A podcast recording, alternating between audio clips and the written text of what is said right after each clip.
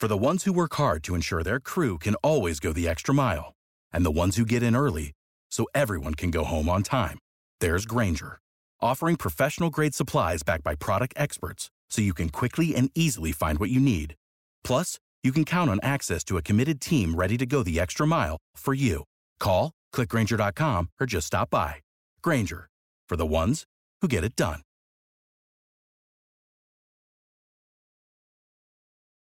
Every team, every topic, everywhere. This is Believe. If you haven't heard about Anchor, it's the easiest way to make a podcast. Let me explain. First, it's free. How much better does it get? Second, there's creation tools that allow you to record and edit your podcast right from your phone or computer. Third, Anchor will distribute your podcast for you so it can be heard on Spotify, Apple Podcasts, and wherever your audience is tuning in, your podcast will be there. Fourth, you can make money from your podcast with no minimum listenership. Look at us. We have less than 100 listeners per episode, yet we still make money on ads. Granted, it's not a lot, but we still make money. And finally, it's everything you need to make a podcast in one place. So, download the free Anchor app or go to anchor.fm. That's Anchor, the thing you throw off your boat, .fm to get started.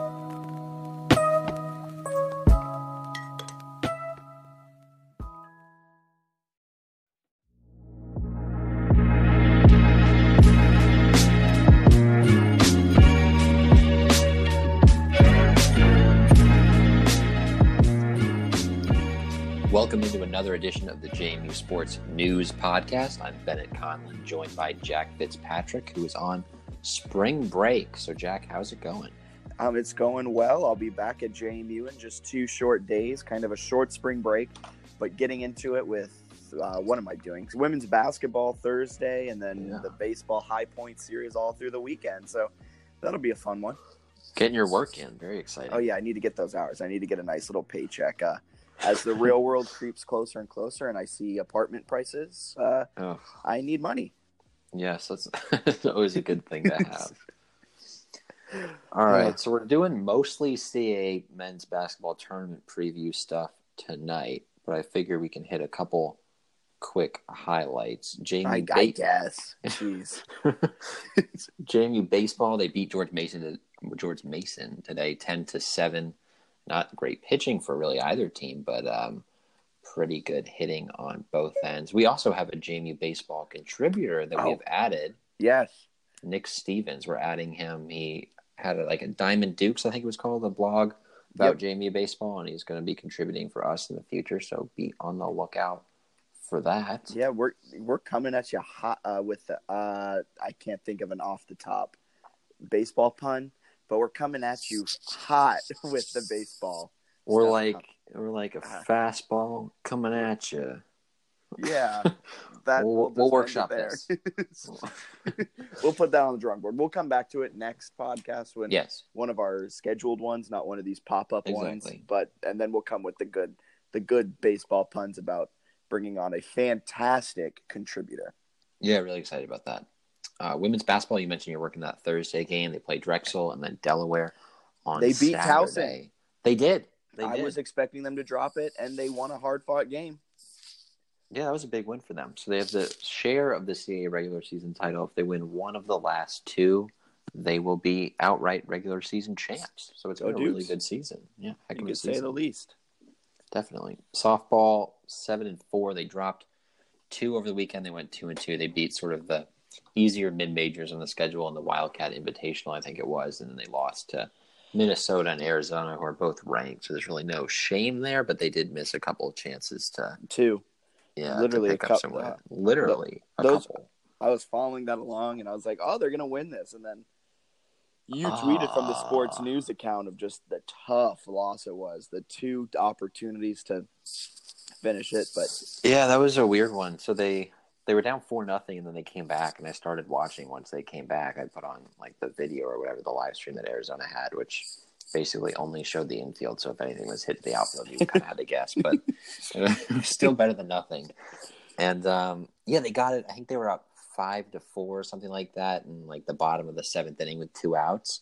And there was a runner on second base, and somebody blasted uh, ground ball to second base, and and JMU, if they field that and throw it to first, game's over, they win. Was hit really hard, got under the glove of the second baseman, and then the run came around to score. So then it went to extra innings. JMU scored one run in the top of the eighth. They have I don't know if you know the softball extra inning rules. I didn't realize this. They're very strange. Okay, what are they? You start with so like let's say Megan Good was going to lead off the inning.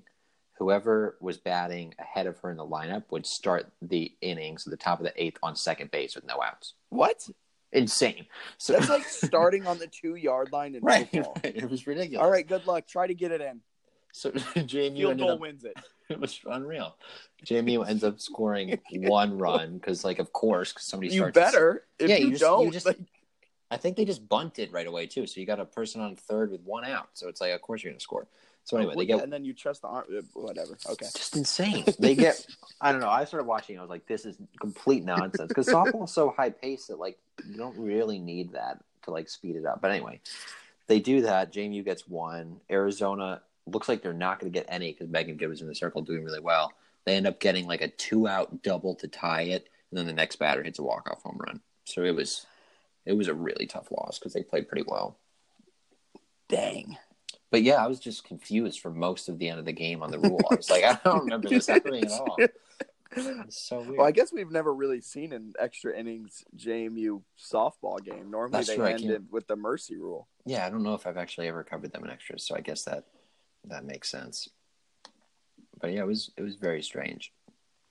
I put that both the golf teams played on the outline, and I forgot to check how the golf teams did, so I'll pull that. They up. played today. They played today.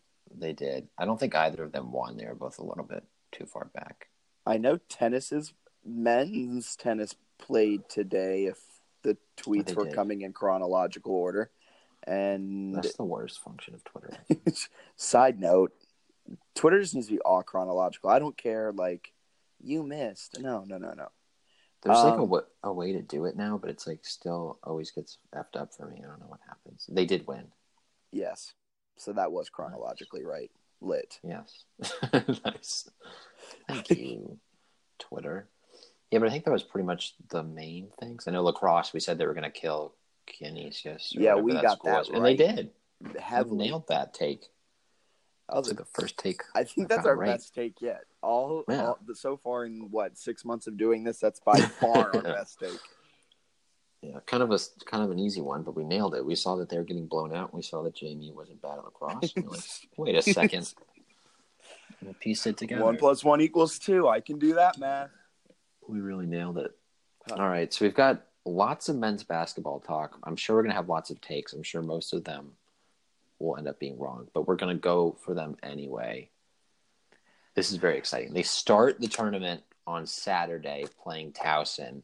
The big news today that sort of came out is that Darius Banks is likely, he's a long shot, I think was Rowe's quote, likely to miss like the entire conference tournament, that's- which could just be one game, given sort of JMU's recent play. But yeah, what do you think That's that does? big. The, what do you think it Sorry does to the team's interrupt. chances? No, go. It's ju- that's just huge. I mean, Darius Banks, Mhm. um, James Ferris just put out a tweet thread hmm about how efficient Darius Banks has been shooting the basketball. I mean, he's having uh, one of the best shooting performances from three in the history of JMU men's basketball. Which, fun fact, getting buried in the fact that there aren't a good program. That, but he is having one Yeah. of the best three point shooting performances by an individual in the history of the program. He's a fantastic shooter, shooting over forty five percent from the floor let me find the exact number. Almost 50% he's shooting 49 from the floor and then 48% 49% excuse me from three 78 from the free throw line. But he's he's an efficient scorer and he's he's a difference maker when he's on the court specifically when he scores double digits. But dang that is a big blow. I mean now the offense who do they have? Stuckey and matt which are both great players but you can shut them down Right. Yeah, it seemed like Banks was sort of the X factor all season long, and now it just seems like mentally too that would be such a big blow because like they already kind of understand that winning four games in four days is very very difficult. Never happened. especially the way it's especially the way it's set up time wise, which maybe I'm being annoying here, but it doesn't make a ton of sense to me. Like JMU plays at four o'clock and Towson they play Towson at four o'clock on Saturday, and the winner plays Hofstra at noon on Sunday, which seems I mean, I guess you gotta get four games in, so you have to start one at noon, but it's it's weird to me that you would why aren't they starting the Saturday games earlier? That's what. I guess is my yeah. Why don't you question. start that game at like two, and then the next one at what four thirty? Right, yeah, because I mean, the winner or whatever is not going Or have the northeastern game tip off at noon. And the Deuce, I mean, let's let's let's right. break this down. This is where JMU. This is this is why JMU loses the conference right here. It's because they tip off at noon. Yeah, it's going to be. I mean, like that's the only reason. There's nothing else. That's going to be the quote to lead into this podcast. JMU is going to lose in the conference championship because of early tip off. it's so confusing though, because because William and Mary in Delaware, and then College of Charleston and, and Drexel, both those games already set. So it's like I don't understand why those wouldn't be there. I don't know. It just seems like a huge like even if you know, regardless of whether JMU or Towson wins, whatever team it is is already at a disadvantage playing the number one seed, and then you're giving them less than you know 24 hours to recover, and by the time the game will probably end at about six or so, and then you've got to get back to your hotel and rest or however that goes. You're probably back at the arena, you know, well before noon, warming up and getting ready for the game. It's I mean, you really have probably like what 15 hours or something. I mean, it's kind of terrible. I, I maybe you know what they should do? Have the number one seed pick the time slot they want to tip off. yeah, Let's get it really into it. But also, it's kind of a disadvantage for Hofstra. I mean, no team plays a Definitely. noon. I mean, you may play one noon game in a season. It's you early. don't play noon games, and that's a that's a different look. I mean, look at JMU women's basketball when they tip off at noon or before. They're a different team. Yeah, I mean you can you can see that a lot when you look at college sports and even pro sports sometimes when they have like a weird noon start and both teams like their body clocks aren't really right. Because I know what I'm So- doing the night before. I don't think I'm ready at noon. So exactly. So it'll be interesting um, to see how that goes. I don't really think it's the biggest deal in the world because JMU and Towson are you know the worst teams in Hofstra, so it's not like they're getting robbed or something. But when you lose most of your games, I guess you you deserve a disadvantage to to some extent. But I mean, I yeah, I guess we'll kind of we'll, we'll kind of go game by game, which is, I guess, a little bit of a ridiculous thing just because there's a chance that they lose the first game. So a lot of this is going to be like a weird pipe dream for fans listening, but we'll do our best. So JMU Towson is a game that is definitely going to happen. We know that at least. yes. They split their regular season meetings. Darius Banks is pretty good in both. What do you think are the keys to this game? You know, if you asked me this, what, 12 hours ago, I would have said key to the game is get Darius Banks rolling and have him just kind of take over the game. Because in the first game, 22 points, 11 rebounds, a nice double double, and they Yeah. win the game. Second game, nice 11 points, five boards, pretty solid. Um, they do lose that one. But I'd say it's Darius Banks get him going. But now it's 12 hours later. It is now 8:18 p.m. on a Tuesday night. And my key to the game is get Dwight Wilson the ball. Just keep throwing him the ball down low in the post. Let him just bully his way around and just have him drop the 20 points. I think JMU has a very strong chance of winning. I'd put it at a 60 40 chance of them winning this game just because of just the, the solid second half play they had against Towson. Um, I think if they can come out with that on a neutral court, I think they can down Towson. But I think it's going to be key working from the inside out rather than the outside in like they normally do and get ball movement. That's all.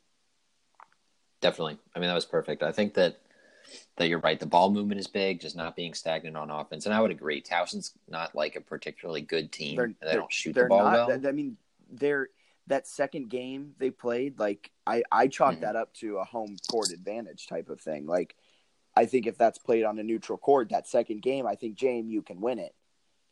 And I think they won the Yep. first game because it's on a home court. But I think in just purely looking at position by position, JMU's better in on every in every position. And I think because then it's on a neutral court where they both had to travel roughly the same amount to get there. I mean, Towson, what, an extra hour and a half over JMU? yeah. I think Yeah. essentially this is all equal for both teams. And because of that, JMU can win this. But I wouldn't be surprised if they dropped it at the same time. Let's be real. Right, exactly. No game is a, a surefire win, but I do agree that I think JMU like the roster significantly better. And you, you mentioned that second meeting, JMU didn't really play all that well, only lost by seven in a game they still could have won. Yeah. Uh, the first game they were down like ten at halftime, end up winning by like nineteen. They killed them in the second half. So Yeah. I mean, if they play well, even without Banks, I still think they're a better team. But Towson's strategy isn't really a strategy from what I've seen in the few years I've watched the program. It's more just like we're going to throw up a lot of bricks because we can't shoot, and then we're going to get a lot of offensive rebounds and hope we make some. We're going to like play a lot of defense and foul people. So I mean, it's not that hard to beat them, but it's also going to be like a probably a disgusting display of basketball. Like it's not going to be great. It's going to be sort of a lot of missed shots, a lot of Dwight Wilson, and you just sort of hope you get out of there alive. And as much as I was on the Develle Phillips hype train to start this season, I've kind of tapered off. But if Yeah. I he's not a key to the game, but he's an X factor to the game. If he can get a solid five to six points, manage his turnovers and fouls, I think that might be the difference in this game. He'd be huge, and I think the same goes for for um, Greg Jones, and Oh, yeah. And Zach and Zach Jacobs. Jacobs, sort of filling in for Banks a little bit. Urbach's obviously a lot smaller, but if Jones and Jacobs can sort of help Phillips in those backup roles, getting rebounds and eating up fouls, that sort of thing, I do think they can win this game without Banks, and and I think that would give them at least a. A quick boost of confidence going into the, the next game against Hofstra. And here's a nice little segue into that second game. Where they'll miss Banks the most is in that game against Hofstra, without a doubt. Yeah, I mean it's it, it would be so hard to go out with without one of your best players against you know one of the best mid majors sort of across the country, or at least one of the the unheralded mid majors. Maybe the low mid major. I wouldn't really compare them to like a Gonzaga or anything crazy like Gonzaga's that. but Gonzaga shouldn't be in the mid-major conversation when it comes to college basketball.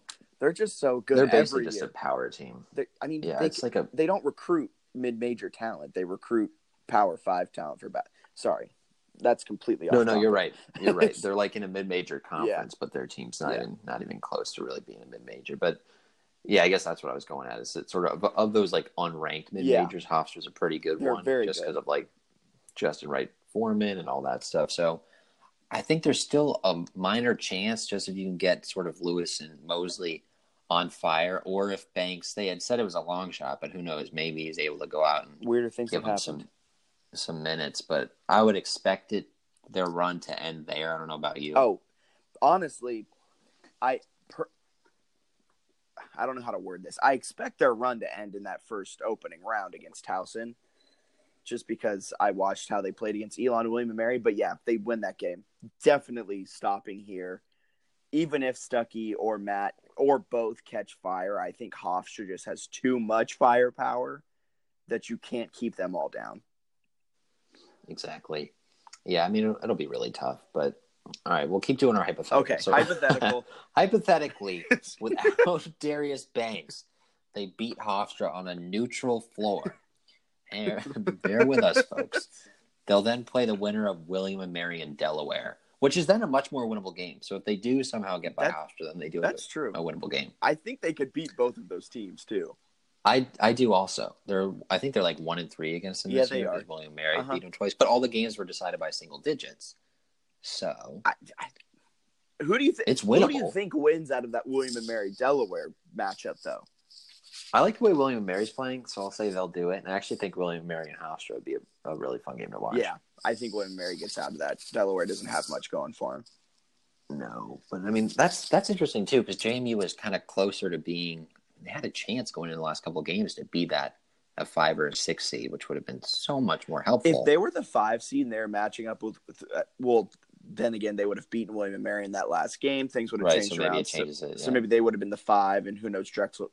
I think if they were in that five or six spot, they could make a run to a run. They could get to the semifinals. That's one win. win a game. Yeah, in the way the graphics laid out, it looks like a run. I was pointing, I was looking at the championship, and I was like, they can make a run. And then I looked up that it was the championship game, and I was like, maybe not there, yeah.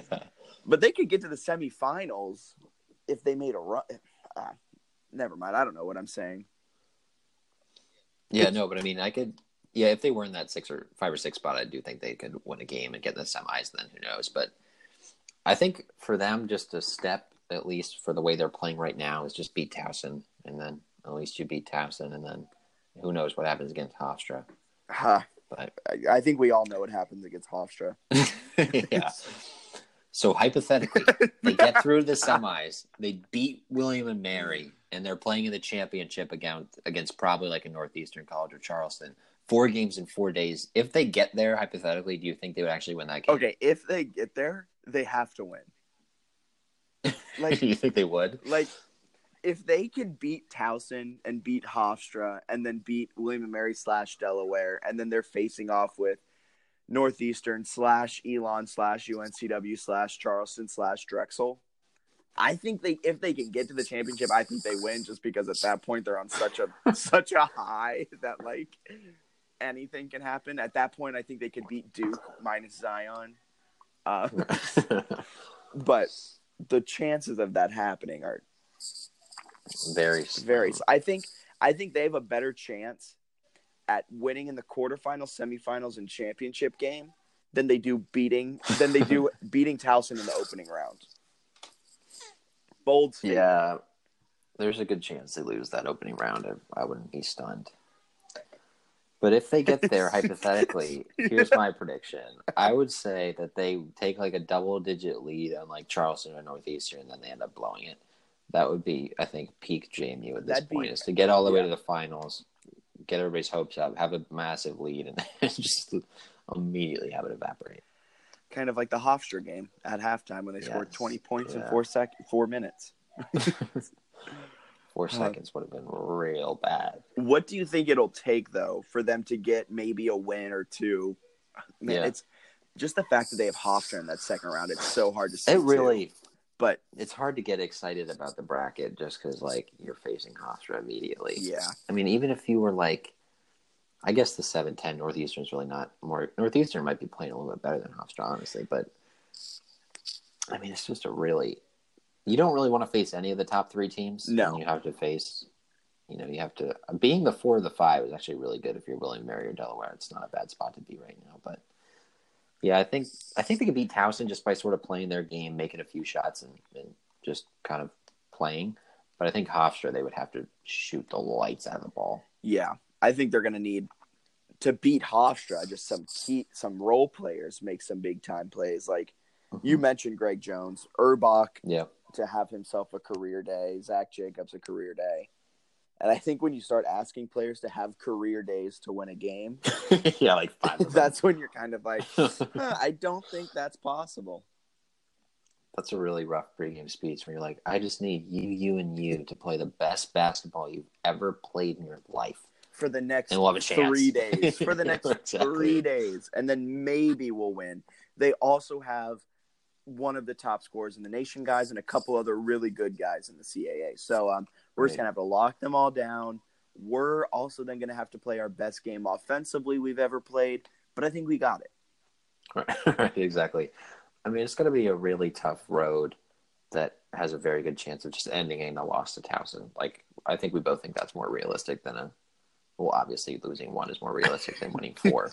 But I mean, it's just it's a tough road, and we've mentioned it a ton. They've never won four consecutive games against D1 opponents under Louis Rowe. And no one's won four games in four days in the Right, so CAA the men's basketball. yeah. So the chances of this happening, what was uh, the probability? It was- 0.5 percent. was, it was 0.5, I think, and that was before the Banks injury was announced. Oh, I want to see an updated one now because uh, it has to be lower. they might have like the lowest probability of like anyone in the conference of winning it. But it would, I mean, from a fan perspective and just from us talking about it perspective, it would at least be interesting if they would beat Towson in like advance, Yeah, I'd get just to give us two it. days. Yeah, Yeah, because then you never know. Because if I will say that if they do find a way to magically get through the first two games, the hype going into the the Monday game would be kind of wild. I think there'd be a lot of talk. Like if it's JMU William Mary in the semifinals, then you're starting to think, wait a second, like maybe there's a miracle here. If they can win those first two games, I would be on that hype train so hard, and I know I'd be crushed right away the night of March 11th. yeah, But if, if right they're away. playing at 6 p.m. on March 11th, I'd be so on that hype train. I think all of our 17 listeners would be very, very annoyed with me. I can see it. I can see everybody getting pretty. We'd get Stoked. tweets. Oh yeah, but realistically, they're going to get embarrassed early on. Yeah. But yeah, that's pretty much the gist of that overall. So, what do you think in terms of Rowe? Does he have to do anything specific in this in terms of job security? Where do you think that stands? I know some people are are certainly listening to what we're saying and, and talking about it. so, Uh, can we talk about that on the podcast? Is that allowed? I don't know. Huh, maybe we'll just retweet it and we'll see what people think. Yeah. Um, I don't. I feel like it was kind of the decision has been made. I mean, after the the high of the Hofstra game, and you're going into two more games where you think possible if you think if you win one of these two, you're pretty solid. You're on solid ground for that six seed. You're in the driver's seat, especially if you beat Elon, and then you drop both of them. You have an ugly showing against Elon, like ugly. And then you drop William and Mary, also on your home court. You lose that by six, four, excuse me. So that one's a close game, but I think his fate was decided the night of March second. Yeah, and I mean, I'm not. We've talked about this a lot, and I'm certainly not trying to pile on when we do it, but I do feel like there's sort of been this weird avoidance, aside from like us and a couple other people, of actually being willing to talk about this, which is sort of why we keep bringing it up. But I do think that, I mean, I feel like he's definitely on the hot seat, and I think I I might agree. I just I feel like in the years past there wasn't really the same level of expectation, but when you have the new arena coming in, and if you look at any other JMU athletic program, you can go on jmusports.com and they have drop down menus for men's and women's sports. And you can look at literally every sport. And I mean, pretty much all of them just across the board are in a really good place, even some They're of the really all winners. ones.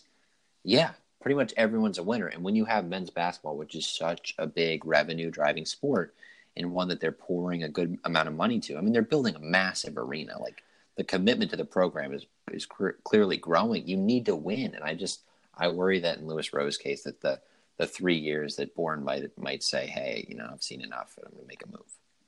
I, yeah, you're sitting here 13 and 18 to finish out your third season.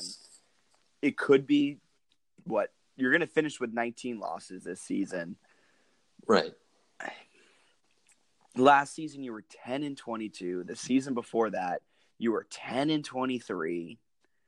I, a three game improvement when you've now had your roster for two seasons. You you've had them grow for one season, and you had so much expectation going into this season with this roster with a year of growth, and you improved by three games. I think it's it's hard to sell that to the alumni, to the fan base, to Jeff Bourne. I think you kind of have to expect the worst at this point. Right. Yeah. And I wouldn't be crazy surprised. And I've had a lot of people kind of talk to me and, and reach out and say that they think he deserves one more year. I've had other people say that they agree and think that maybe he is leaving after three years. I mean, it's not going to break me up either way. You know what I mean? Like, I'm just trying to share my opinion on it and sort of what I think might happen. I mean, if he stays, that's great for him. And, and hopefully Hope they'll win more next yeah. year. And if, yeah. And if he doesn't, then hopefully they find someone else who's able to do that. But I mean, regardless, I just think that it's kind of hard with the record to sort of close it out. And the other thing that I find really hard to sort of reconcile is that in that first season, there was a lot of talk that nobody bought in. And I, I kind of agree with that. I Yeah, I get that lot. 110%. A lot of the players didn't. And I think the 10 wins to me was still an underachievement, but I totally understand sort of not focusing too much on that season. But they won seven CAA games with a team that wasn't bought in. And now the last two seasons, they've won six with a team that's supposedly bought in. So it's like they bought into the the mission and now they're a worse team in conference. Like that that doesn't seem like a good thing. Yeah, so, I mean like that's something that that's concerning to me. Is just if they are buying in the mission, what's the mission and why is it not working? it's this team's just so hard to peg. Like you I mean you look at the schedule, you beat Radford. I know I I think I'm the worst when it comes back to referencing this game, but you beat Radford, you beat Charleston in kind of a beatdown almost. You beat Yeah. Hofstra at Hofstra, Mhm. and yet you come back after those games with a bad loss. You did pick up a win after the Charleston game, but you were down 10 at halftime against Towson after that Charleston game. And then after mm-hmm. the Hofstra game, you just needed to win one of those last two to potentially get a six seed, and you lose both of them on your home court. It's just tough. And that's what's so crazy to me is like the way they played after that Hofstra win at Elon uh, when they played Elon at home. They looked dead. They looked flat, and that's to me that's got to be a little bit of you know just coaching them up and making sure they're ready to beat a team that's not as exciting as Hofstra to get going. Because if you do go out and you win that game and you beat William and Mary, you'll have closed the season on a really strong stretch and sort of excited the fan base and shown that you're headed in the right direction. And then you go out and just really struggle against Elon and they weren't they weren't awful against William and Mary, but they certainly weren't impressive either in that loss. Yeah, I mean, losing by four, you were yeah. outscored in both halves. You put up a fight in the second half, but again, it's just we thought they had fixed this problem earlier on in conference right. play and on the season that in these close games they were the ones that mm-hmm. were going to start coming out on the right side of it all, and now it looks like that they're not right and that's just sort of the the point i've tried to make and i think we both have at least at some points that that's why there is at least a case for moving on from rowe and i totally understand the other side because their recruiting class next season i look every time i look at that you know i get pretty excited just because they have so much talent there. I think it's going to be a really fun team to watch and talk about. Um, but at the end of the day you know if you can't turn the talented players into a team that's able to win games with what's going on in the program with the success of the other athletic programs I mean, I just think that Jeff Bourne's going to be in a in a tough spot, and I, barring some sort of CAA tournament miracle, I, I do think there's a chance they they make a switch. I think if he wins a game, there'll be a little bit more hesitation. I think if he loses this opening round game, I think, I think that'll. I think that cements his time at JMU, and he'll be coaching at another school next year. Yeah, I mean, I think he might need to make a run. I think if you look at the first game, I don't think people will care too much. If they're able to get by Hofstra, you might start talking a little bit. And then if they lose in the semifinals, it would kind of depend on how they lose, sort of the talk around that. But yeah. maybe if they win, I don't know, maybe if they win three games, make the championship and fight hard and lose, then it's kind of that would certainly be a weird way to let a coach go. If they if they do make a run and they almost make the NCAA tournament, then you're like, no, actually. So I mean, I do think that that's what I mean. That's what I've said all along. Is I think his seat is very hot, so I think it's almost teetering on the brink. And I know some people think that Bourne either made the decision or has pretty much made the decision. But I think that if they can get out of the quarterfinals, then you at least have to start having a conversation of like, well, maybe he gets one more year, so like a make it or break it year. But if they lose early, I think you could probably, I don't know. I I just have a hard time seeing Jeff Bourne being like, I've seen, like I haven't seen enough, and I needed to see another year to know. Yeah if he's a whatever. Two little points here. First, with Jeff Bourne, not he. Everyone knows what this team is. It's a team that doesn't really run a fantastic offense, and it seems that's to be issue, lost yeah. at times on offense of a team that's full of guys that have the capability of putting up big time numbers, and sometimes they're stuck shooting thirty percent. And the second point I have right. is what you're talking about is for him to keep his job, he almost needs a, a good run to the ch- almost to the championship. I I'd say yeah, the championship. Yeah. And yeah. With Rowe talking about what recruits are saying, what his players are saying, his team I feel like knows this. They know that for him mm-hmm. to have another year at the helm of JMU, they need to have a run. So I think it's kind of going to speak loudly to the team as well to see how they respond in this championship to see how well they play. Because say they come out flat, that makes me question a little bit. But if they come out fiery and and play like they did, if throwing it all the way back to playing like they did in the second half of that, I think the Drexel game in Rowe's first year after he got tossed for getting the technical yeah. fouls, they came out fiery playing. And so if they can come out right. fiery playing for their coach and make a run, I think he keeps one more year as well. But I but I think the fact that the team knows this, they know his job's hot. Flat, I think that speaks volumes, volumes about Rowe. That's a really good point that I hadn't even thought about much at all. It's just like they definitely are aware that this is happening and that this is a topic of conversation because he brings it up. he's open yeah, about he talks about how he so loses sure, sleep yeah. over it. Right. So I'm sure they're this well aware of what's good. going on. So you're Right. exactly. He's he's healthy, but the team is a little bit unhealthy. But yeah, I mean, it's just a matter of like what they're doing and how they respond to sort of what they have heard and all that. But I think one of the things that you had mentioned is that they've struggled a bit with like offense and running in-game stuff and situational stuff, and that's sort of where I have my doubts about Yeah. Rowe. Because we talked like two or three weeks before they ended up going to the small lineup about how they should go to the small I, lineup. my, I think we talked about our take about lacrosse over Canassus earlier in this episode. That was a I'm just gonna say guess, that's yeah. probably one of the favorite takes we've had about that small lineup, and then him going to the small lineup. But back to what you're saying. Sorry.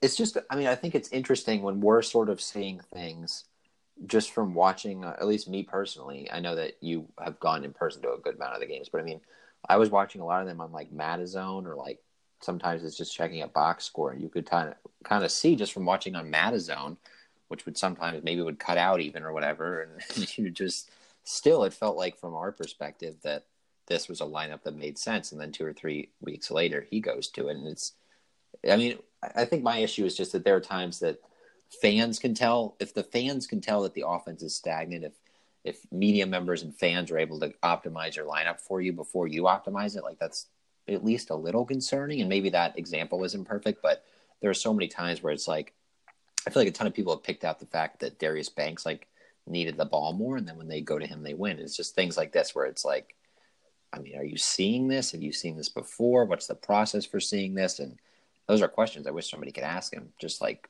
you know, how is this all working, and how are you sort of trying to improve as an in-game coach? Because his recruiting's not the issue. Oh, it's not just sort all. of how he, it's how he manages the game and how he manages his system. And I feel like no one's really questioned it or or asked, and it'd be interesting to know sort of what is for improving that.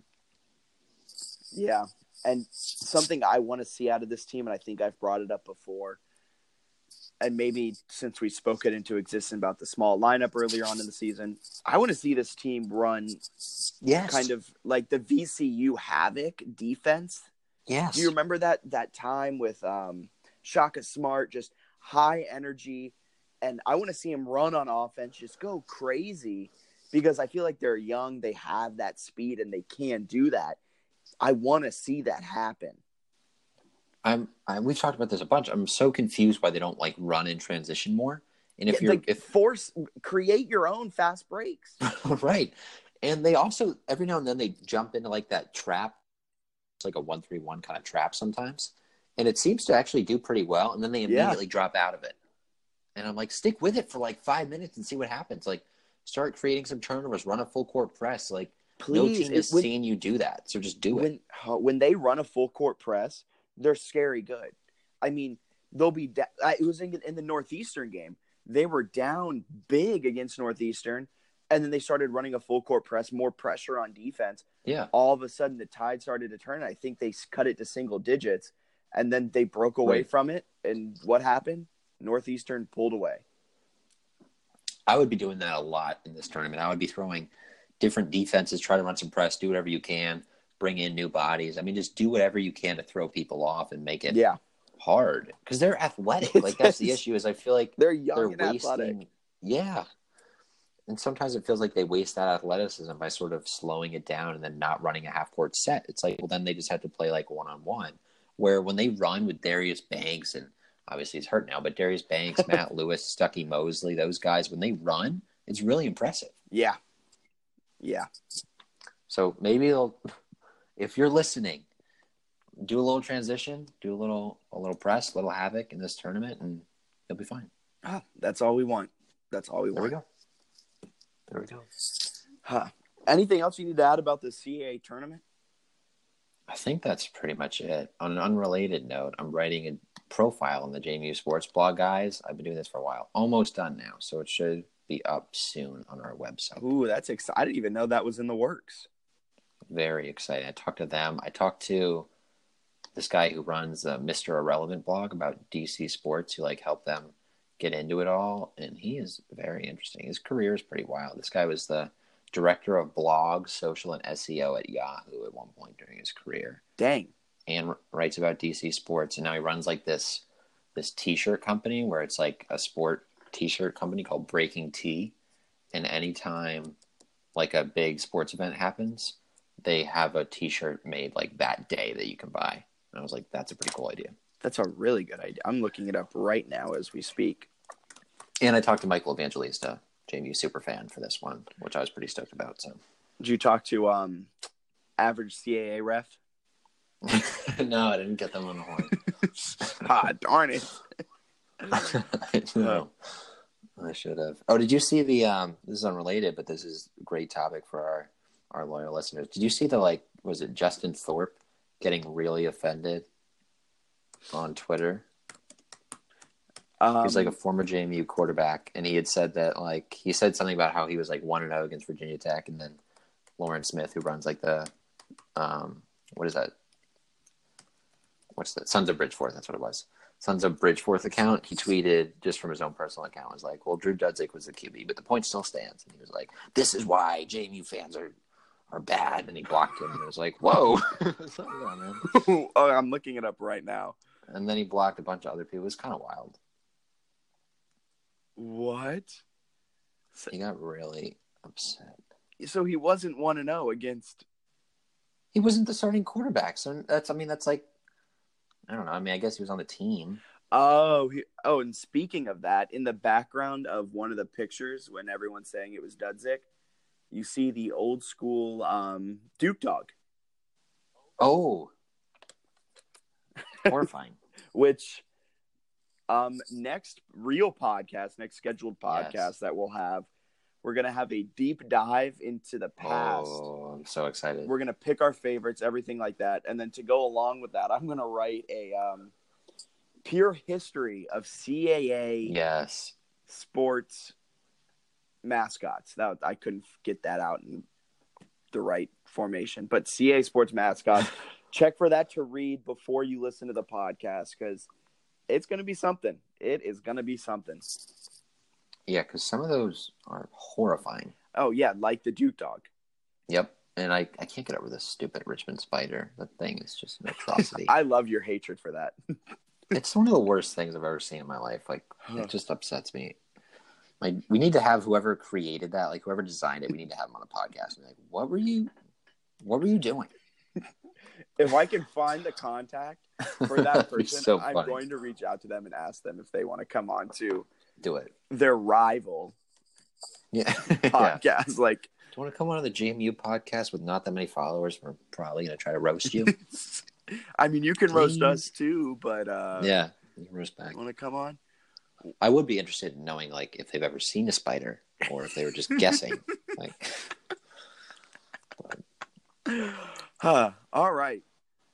Um, I think that's all we have to add. Yeah. Um, follow us at JMU Sports News on Twitter. We're gonna have a lot of baseball content coming out Yeah. at you because of the wonderful Nick Stevens, Stevens. we've brought on as our contributor for that. heck yeah. From the Diamond Duke, he's bringing all of that good stuff over to the JMU Sports News. So follow us there. If you don't want to follow us there, you can go to www.jmusportsnews.com. You'll see all of our awesome baseball content there, our softball content, um, all of our archive podcasts, all of the amazing content Bennett's been putting out. I feel like you've been putting up at least 15 million stories a day. Oh yes, I've been copying the newsletter chunks and putting them on the website, which I'm going to try to do in the future, Oh. so they don't just die. That's an amazing. I love that idea. yeah, I'm hoping that'll get us some some content for people to read, and that way, if you miss the newsletter, you can always read portions of it online instead of just not knowing what happened. And if you're not subscribed to the newsletter, you can Yes. subscribe through our Twitter. I believe we have a link to that um, in I our think there's a link, and I think we've. I think I pinned something at the top too, Yes. you can get it through there. And I believe it's on our website somewhere. Yeah, there's like a there's a tab on there that says newsletter. Click there, and then there's another little link, and click that, and you can subscribe. Beautiful, beautiful, beautiful. For Bennett Conlin, my name's Jack Fitzpatrick. This was a wonderful CAA men's basketball tournament preview. Have a wonderful rest of your day. See ya. For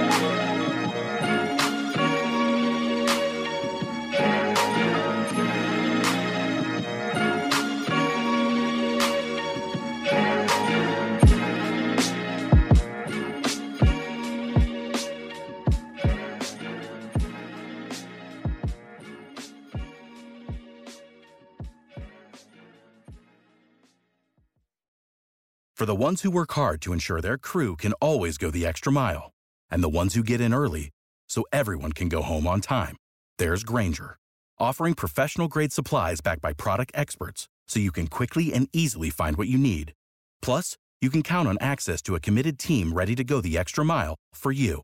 Call, clickgrainger.com, or just stop by. Grainger, for the ones who get it done.